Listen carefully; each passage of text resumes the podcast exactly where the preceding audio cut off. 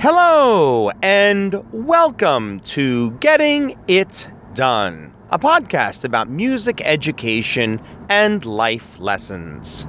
I'm your host, Tim Rausenberger, and today is Saturday, February 10th, 2018. This is episode 234 Improve Your Singing by removing the consonants. O e u e. Well, I can try that again. O e u e. We'll try one more time. O e u e. Did you notice that all three of those were different? Do you have any idea what I was just doing? The words Oh, say, can you see?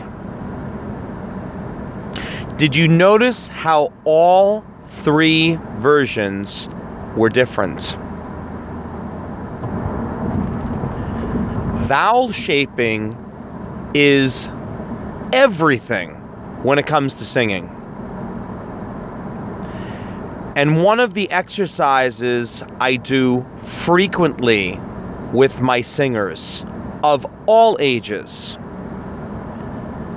remove the consonants, get rid of them. There are two primary reasons for doing this.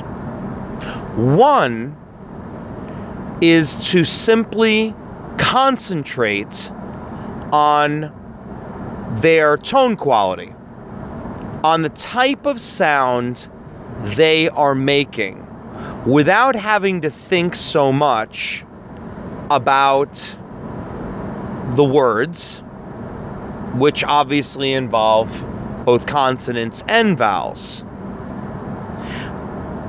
The great thing about tone quality is you can really focus on it and clean it up by doing exercises such as vocalises. The ones by Concone, for instance, are legendary and they're terrific to use. But the second reason is to place the emphasis strictly on the vowels. Because when you do a vocalise, you don't usually change the vowel. Generally, the vowel remains the same. A lot of times, it, it's done on ah. However, when you're doing what I did before, it makes you realize exactly what your mouth is doing when you're going from one vowel to another. And this is something that is so critical for all singers of all ages, of all ability levels. It's a simple thing to do. It's going to clean up many issues, whether it's solo singing, whether it's a small group, whether it's a giant chorus. It doesn't matter. Vowel shaping is everything. And it can certainly be the kiss of death when it comes to the type of sound and the type of interpretation of the music by a group.